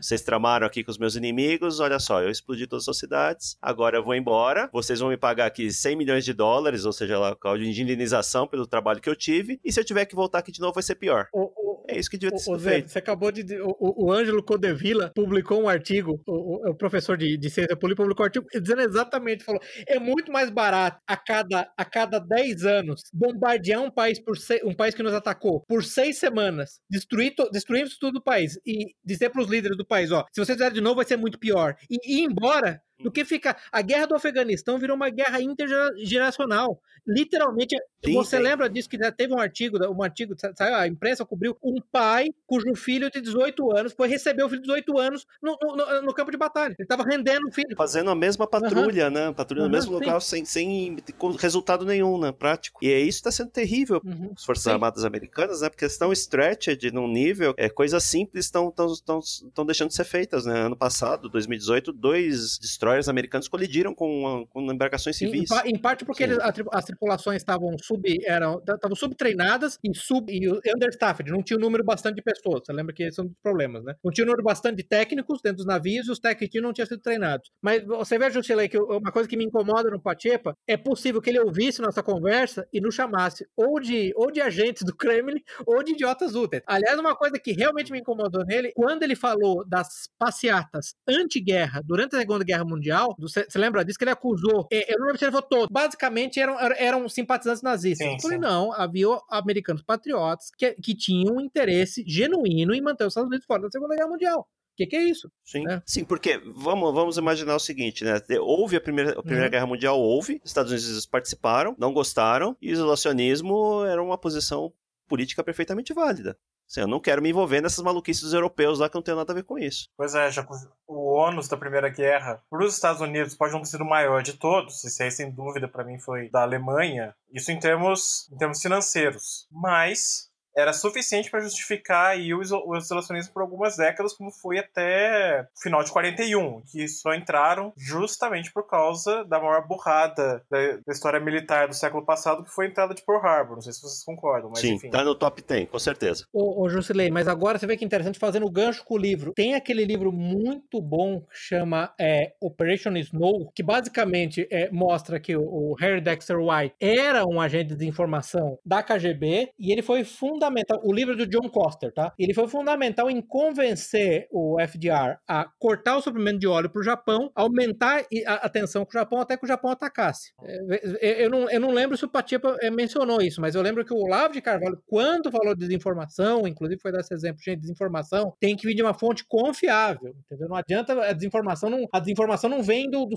do, do site do, do, do, PCO, né? O site do PCO está automaticamente é desmentido. Se o pessoal falou que é verdade, é automaticamente desmentido. Vem dessa essas fontes, né? Que o Harry Dexter White, ele era secretário do Tesouro, se não me engano, na época. Ele foi fundamental. Ele era um confidente do, do FDR e ele convenceu o FDR a antagonizar o Japão, até que o Japão se viu numa situação no qual o ataque era quase, do ponto de vista do Japão, veja, nós não estamos aqui agora fazendo papel de advogado do Japão, mas tentando entender o, do ponto de vista do Japão, ele via aquilo como uma questão, uma questão é, de sobrevivência nacional. Certos teóricos acham que o que o Japão queria realmente é ir para a mesa de negociação dos Estados Unidos numa posição de força. Uhum. É uma situação similar que aconteceu na guerra russo-japonesa, 1904, né? Eles derrotaram lá a marinha sim, russa sim, e aí foram para a mesa de negociação e aí tiraram lá uns nacos do território russo. Uhum. Então, acho que o, uma da, um dos cenários, claro, tem toda, toda sorte de maluco no lado no, nas forças militares imperiais japonesas, né? Mas uh, um cenário provável é isso. Vão impor uma derrota para os Estados Unidos, vão pedir a negociação, vão pedir para ir para negociação, para negociar a paz, numa posição de força, porque os Estados Unidos estão enfraquecidos. O que eles não previram era o tipo de resposta que os americanos iam dar a esse ataque. Inclusive, tem gente que acredita que o alto comando americano sabia de antemão do ataque, mas deixou acontecer, né, para incentivar a população a entrar em guerra. É, eu, eu particularmente, eu, eu falei isso no episódio passado, eu fico repetindo isso que eu acho importante, já, já que nós somos, ou pelo menos eu, eu, Juscelino e o Salazar somos membros da direita de chapéu de alumínio, não acreditar em nenhuma teoria de conspiração é tão irracional quanto acreditar em todas as teorias de conspirações. Eu sou agnóstico quanto a essa questão, mas eu acho perfeitamente possível que sim, que os americanos, se, se não sabiam, tinham indicações o bastante e, e, optaram por não reforçar as posições. É perfeitamente possível. Eu sou agnóstico. Uhum. Salazar, onde você está? Ah, ótimo. Eu estou vivo, estou aqui. É. Eu não abandonei o podcast. É, é, a gente está tá, tá saltando, mas uma coisa que, eu, que eu comentei rapidamente com, com, o Salazar antes de começar, acho que vale, vale a pena a gente só citar algumas peculiaridades da vida do Chaucesco, né? É, a, a, primeira delas é, é uhum. a gente estava comentando só porque o, o Lula romeno, o, o o Lula romeno, ele, ele é ele era um camponês semi-analfabeto. Uma coisa legal é, do Ceausescu é que ele veio de uma área da, da Romênia, que é considerada a área pouco, pouquíssimo desenvolvida da Romênia, que era a, a Valáquia, né, que era a área basicamente onde os turcos estavam constantemente invadindo, saqueando. Então a elite da Romênia, Romênia sempre veio da Transilvânia. Romênia tem é. aproximadamente 238 mil quilômetros quadrados, equivalente à área do estado de Rondônia. As três principais regiões são Moldávia, Valáquia e Transilvânia. Então, a, a, a elite romena vem da Transilvânia, que basicamente ela tem etnicamente, etnicamente eles são próximos dos alemães. Então é muito raro ter um, alguém da Valáquia torne líder. É, umas, algumas histórias engraçadas só. E, e, essas histórias engraçadas elas têm um aspecto interessante para mim, porque o, o, o Pachepa fala um pouco de como o Ceausescu é basicamente um idiota, mas ao mesmo tempo ele conseguia muito sucesso na condução do país e até operações interna internacionais. Né? É a questão lá do pai dele ser um bêbado violento que batia nos filhos. Foi, quando, é, tem dois filhos chamados Nicolai, porque quando foi registrar, o segundo filho estava bêbado e deu o mesmo nome. Então essa é uma história, história bizarra. Não. Não conseguia pensar um outro nome, deu mesmo nome. Isso é um absurdo. Foda-se, é Nicolai, Nicolai. Filho é tudo Nicolai, entendeu? Tomar no cu também, entendeu? Isso é uma história engraçada. Umas, algumas histórias engraçadas. O Patiepa tem uma história engraçadinha sobre a, a esposa do Ceausescu, a Helena, que era outra semi-analfabeta, que era metida, se decidiu que ela era química. Ela ganhou um doutorado de química, era uma semi-analfabeta, que deram um doutorado de química para ela. Inclusive, tem uma história engraçada que conhecidos romenos contam, quer dizer, o CO2, né? O carbono. Quando ela foi apresentar a tese de doutorado dela escrita por outra pessoa, né? Que ela não tinha, ela não sabia nem ler.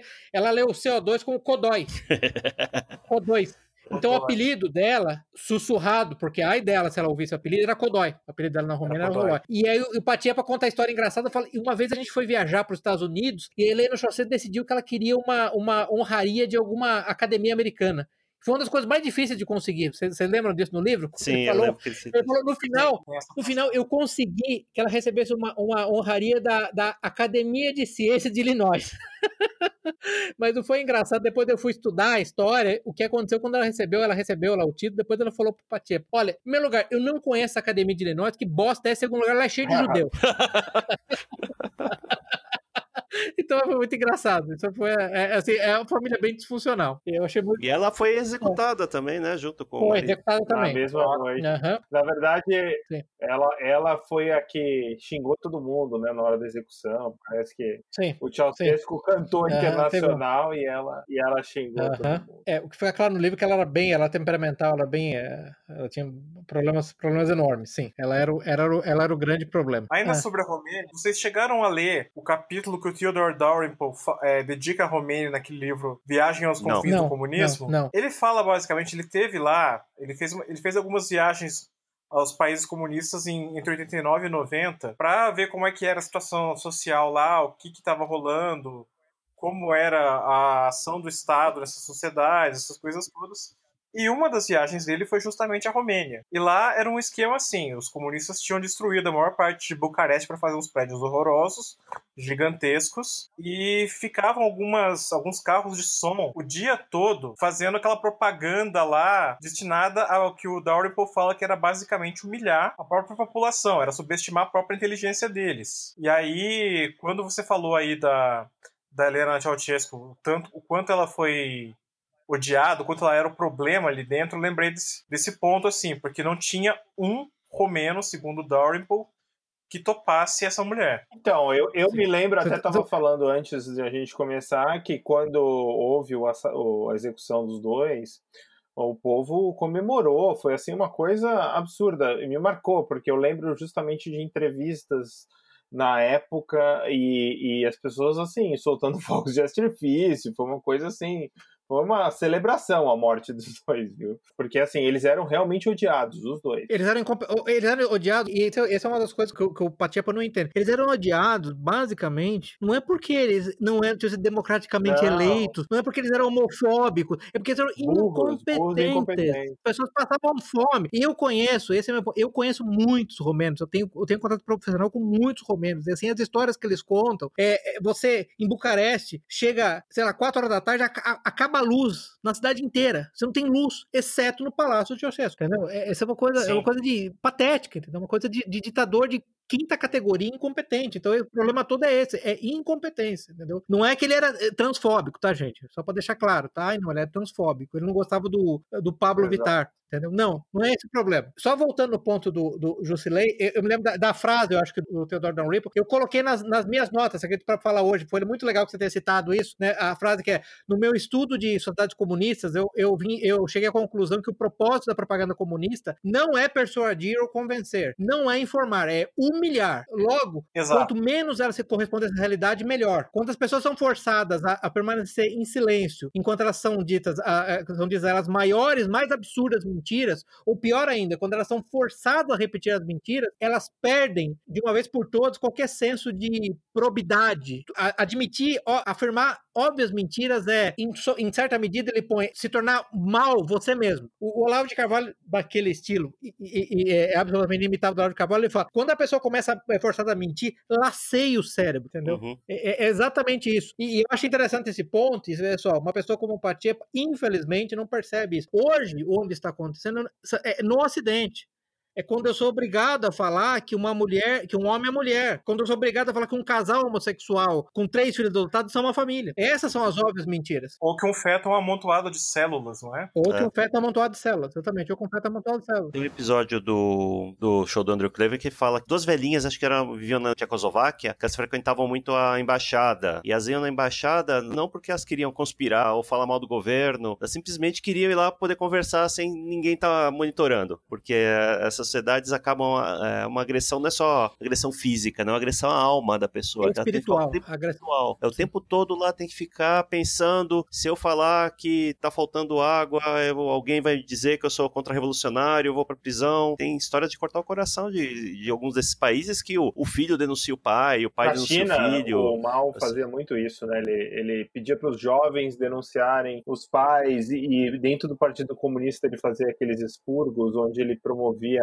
aquelas auto sessões de autocrítica, né? A pessoa tinha que ir lá Isso. publicamente falar, olha, eu sou um burguês e não sei o que, tal, e depois iam lá e davam um fim com o cara. Isso é o... Por falar nisso, vocês estão assistindo a série do HBO Chernobyl? Sim. Eu ainda Sim. não assisti, mas já me foi Já me foi recomendado. É muito boa. Muito bom. É muito boa e, e, assim me chocou. Tem uns tuiteiros no Brasil que estavam reclamando porque ah, essa daqui, essa série aqui é pra falar mal da União Soviética só porque lá não era assim. Não, cara que paradigma nasceu- de boa governança. né? Paradigma É, cara de boa governança. que nasceu em 95 lá e tá aqui dizendo do, co- como a União Soviética era boa, que na verdade são uma peça de propaganda dos Estados Unidos. Falar, olha, olha o ponto que a gente chega, né? Deviam mandar esse cara direto pro sarcófago, né? Que agora tá, tá fechado, né? Eles fizeram uma, arma, uma coisa de concreto, né? A radiação é eu- eu- altíssima ainda lá, diz a lenda, né? Sim. Dentro do sarcófago. A, a- a zona. Não, dentro do sarcófago tá, porque é um reator, um reator exposto ainda, né? Praticamente. É, uns 50 mil anos vai de- demorar né, Aham. até ser Sim. seguro pra entrar lá. Assim, é- eu realmente recomendo a série, ela é muito interessante. Ela é interessante por mostrar. Antes de mais nada, de novo, o, o velho ponto. O problema da União Soviética, antes de mais nada, é que ela era mentirosa, é, uma- é um, é um país onde imperava a mentira e a incompetência. Não é ausência de democracia. E um aspecto interessante, eu, quando assisti a série com algumas pessoas que, que re- ressaltaram esse ponto, você vê, e não obstante esse fato, o estoicismo do povo russo. Né? Per- Permita-me é, só ressaltar esse ponto. O Jusilei não assistiu, o Salazar. O Salazar assistiu, eu não, não entendi se Não, não assistiu ou não, mas mas já assisti tem um momento- documentários antigos né, sobre. Tem um momento É. no, no começo da série no qual eles têm que fazer uma, um- eles têm que fazer uma varredura para descobrir qual a, a real dosagem de radiação. Chega um ponto no qual a única maneira de fazer isso, eles montaram um dosímetro com capacidade quase limitada num caminhão e encheram o caminhão de chumbo. Aí o tenente general, que é comandante de um, batalhão de armas químicas, armas químicas, bacteriológica, eh, nuclear, escuta, eh, o, o cientista explica para ele, ó, mesmo com essa blindagem toda, isso não é seguro, tá? Vai- o ca- cara que você vai mandar vai ser submetido à radiação.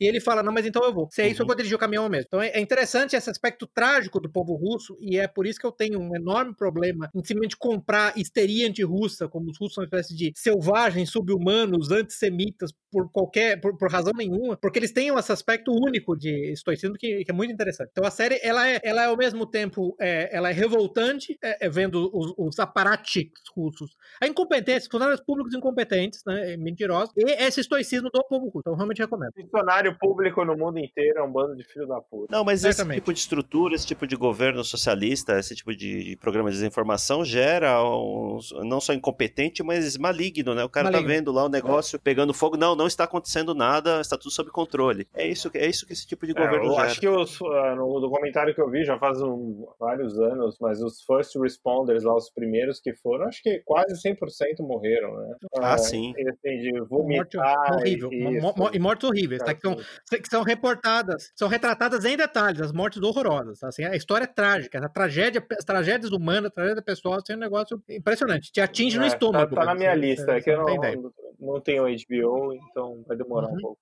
Uhum. Ainda sobre Chernobyl, eu queria recomendar aqui, tem um canal no YouTube chamado Bald and Bankrupt, né? Careca e Falido. Sobre um cara que se autodefine assim, e ele faz algumas viagens meio exóticas. E uma delas foi a zona de radioatividade que fica do lado bielorrusso, porque tem uma parte na Ucrânia e uma parte mais ao norte que foi afetada também. E você vê que aquilo, eu acho que o único jeito de definir como uma wasteland mesmo. Nada de vida assim. Tem algumas poucas famílias que insistem em ficar lá e ganham uma pensão de 50 euros por mês, mais ou menos. Alguns, inclusive, o governo bielorrusso já cortou essa pensão. E você vê o quanto que aquilo simplesmente. Parece que eles estão fazendo hora extra para esperar a morte chegar, simplesmente. De tão desolador que é o cenário hoje lá. É, é realmente 30 interessante, porque assim, é uma depois. tragédia que nunca aconteceu de- eh, né, nessa escala. Antes É, nem depois. né? Se você pegar Fukushima, não foi né, tão grave assim, né? Foi contido, né? Foi a pior tragédia nuclear que a gente teve na, na história da humanidade, né? Então é uma coisa única, né? Trágica e única, né? Não tem nada igual. Ô, ô Salazar, Jusilei, é- é, me desculpa, mas eu vou ter que falar isso. Isso é muito importante. Na série, tem um cientista principal, que é o Legasov, se eu não me engano, o nome dele, é, que, que é um, uma personagem real. E aí tem uma, uma cientista feminina que tem todas as respostas, que é super brilhante, que é empoderada. Eu preciso dizer pra vocês que a cientista feminina não existe? Foi- uma invenção? Não, né? É. Uma pergunta: tem mansplaining? em- em Ah, então, russo? tem mais. Ah, mas você que tem que saber, você que é o nosso toque, russo, né? você que é o nosso estudante de russo aqui, você que tem que dizer. Olha, até onde eu sei, no É. russo de verdade não existe mansplaining. Ah, Não. É, eu acho que os russos falam o seguinte: é, quando, quando a mulher fala, "Tem- você tá fazendo mansplaining, o russo fala: olha, filho, deixa eu explicar pra você. O ser humano é uma espécie dimórfica e os homens têm em média 60 a 80% mais força muscular que as mulheres. Acabou o mansplaining, entendeu? É só o que você precisa saber. Bom, vamos, Gente, vamos eu- para a parte das conclusões, né? O que, que eu acho que falamos aqui dos vários episódios. O que ficou para mim de conclusão é como, como que a gente cria uma sociedade que consiga lidar com a mentira, né? Porque aquela, aquela frase famosa, acho que é do Goebbels, né? Uma mentira repetida mil vezes só na verdade, mas é, isso é particularmente danoso quando essa- essas mil vezes estão, estão dispersas no tempo, né? No caso do Pio 12, lá começou lá nos anos 50, foi, foram auto-reforçando ao longo dos anos 60, a gente chega, se for perguntar para um estudante hoje, provavelmente vai ter isso como verdade, tantas vezes que isso foi repetido ao longo das décadas. Uhum, uhum. Quando a pessoa não tinha, não teve, não teve a experiência direta com aquele, com aquele indivíduo, né, com o papo, o que quer que seja, se torna muito mais suscetível a, a pegar essas as informações de segunda mão, e aí é, É, Deus isso tem que ser né? combatido na origem, né? Geralmente é mais eficaz quando você. Porque quando depois que se alastra, né? É muito difícil é, você estancar, né? E aí e cria um efeito que é o. Acho que foi o Juscelin que falou, que justamente existem obras derivativas, né? Da própria mentira, né? A mentira gera, Uhum. gera outras mentiras que derivam da mentira original. E aí fica muito difícil mesmo. Sim, o negócio to- toma vida Exato, própria, né? Então é, é muito complicado, né? E acho que hoje esse efeito de fake news ele tende cada vez acho que a aumentar mais, né? Porque as, pe- as pessoas hoje em dia elas recebem uma informação. Na verdade isso sempre aconteceu, né? Mas com a proliferação desses novos meios de comunicação, as pessoas recebem uma informação, elas não param para digerir, para ter é, uma espécie de microdialética em cima da, da- do negócio. Ó, será que isso aqui é verdade? Vamos ouvir O outro é, não lado, outro lado, mas até explicações alternativas para isso, né? Já, já partem para as conclusões. E como a, a coisa se reproduz muito rápido, acho que a velocidade da reprodução da, da informação é muito rápida, isso, isso gera realmente um problema, né? Essas fake news são, são, são, acho que, fruto muito dessas coisas mesmo. Sim, eu vejo como consequência disso dois comportamentos são igualmente danosos, né? Tem aquelas pessoas que não acreditam em nada, tudo é mentira, o homem não chegou na lua, a terra não é redonda, Uhum, e tem aqueles que acreditam em tudo. Recebeu no WhatsApp lá que hambúrguer do McDonald's é feito de minhoca, acredita, repassa. As pessoas estão sem critério, né?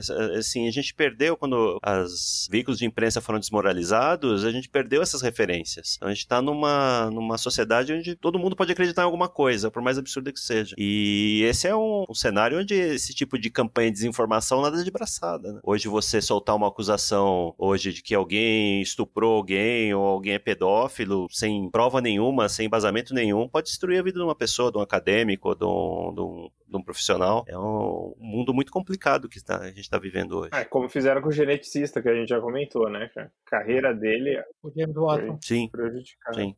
E ele nem foi acusado de nada, né? Qualquer acusação, não, mesmo que ele, ele é, fez algum estudo lá associando raça com é, QI, não era isso? Isso, ele, ele, uhum. ele falou que realmente a evidência mostra que existe uma correlação de raça e QI, e aí ele virou um vilão, né? É, eu acho que a gente tá num cenário muito complicado e a gente, a nossa sociedade não consegue lidar com a mentira, a gente não tem mecanismos para filtrar, ou não tem âncoras que a gente possam servir de referência, né, para quando se surge uma história dessa, tipo exemplos que a gente citou aí do que o Papa era nazista. Então, eu, eu não sei, acho que eu, eu prevejo tempos não, ruins e, à frente. E, pra... e, assim, antes você tinha governos autoritários, como eu falei, fazendo o doctoring da informação, né, e, e passando por meios legítimos, né, que tem credibilidade. Hoje esse doctoring é feito por corporações lá do Silicon Valley. É, é muito mais preocupante, porque como é que você Sim, Como é que você estanca isso? Entendeu? O, a, a, linha, digamos, entre aspas, editorial de um Facebook é um negócio complicado. Eu, eu, espero que a gente faça um podcast sobre isso. Esse ponto do Salazar articula, articula boys, and, é, como é que é? Prague é. Boys, é. articula girls. O livre mercado. Sabe quem que é o comitê para verificação do nível correto do socialismo hoje? É o livre mercado, tá? Só pra vocês saberem. São as megacorporações, tá? Quem tá, nos,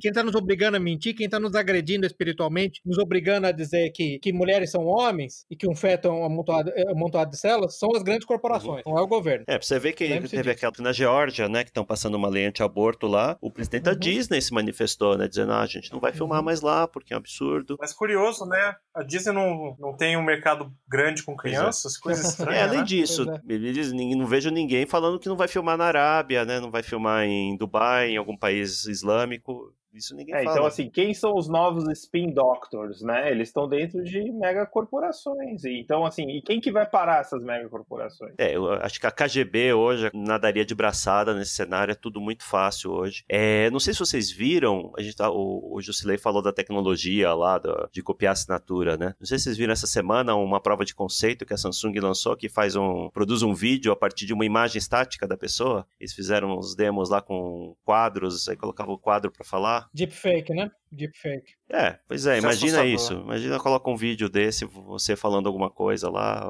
um comentário pró-nazista, você é um político em ascensão, um executivo de uma empresa, sua vida acaba, né? Mas só para deixar claro, Zeno, a, a, KGB não nadaria de braçada. A KGB nada de braçada nisso. O nome da KGB hoje é Google, é Amazon, é Facebook, só para deixar claro. Eles são muito mais eficientes exatamente porque ninguém sabe que eles são a KGB. Eles atingiram o nível de perfeição que a KGB Exato, só sonhou. é muito pior, porque é, antigamente você até identificava ficava agentes estranhos é, influenciando. É, ele se chamava Boris e tinha o sotaque é, carregado. Hoje, como é que você, como é que você identifica esses agentes na, num país? Né? É complicado, né? É, o nível, a, a desinformação, o alto ódio que o, a, essas as campanhas de desinformação impuseram aos Estados Unidos, eles fazem o trabalho sozinho agora, né? O cara que nasceu nos Estados Unidos não teria a, o nível de vida nem a carreira que ele tem em nenhum outro lugar do mundo, em nenhum outro momento no tempo, mas ele odeia aquele país porque opressão, razões. E aí trabalha a, com afinco para destruir essa estrutura, né? Que, que, possibilitou que ele existisse e que ele tenha tudo que ele tem. É muito triste mesmo. Bastante. Boa noite a todos, pessoal. Encerramos aqui nosso episódio. Recomendamos a todos que têm interesse em geopolítica, na história do século XX, a leitura do livro Desinformação, de Mion e Rai Pachepa. É, vou me despedindo aqui, Zeno Estoico, Pepe. Boa noite. Salazar. Até o próximo episódio. Jusilei. Até a próxima, pessoal. Boa noite a todos e até o próximo episódio. Encerramos aqui nosso episódio de hoje. Links para os livros, filmes e artigos citados durante a discussão estão no site e nas notas do episódio. Assine o feed no site para ser informado automaticamente quando novos episódios estiverem disponíveis. Agradecemos a audiência. Roteiro, produção e edição pela Liga dos Leigos. Música de abertura e encerramento por Hook Sound.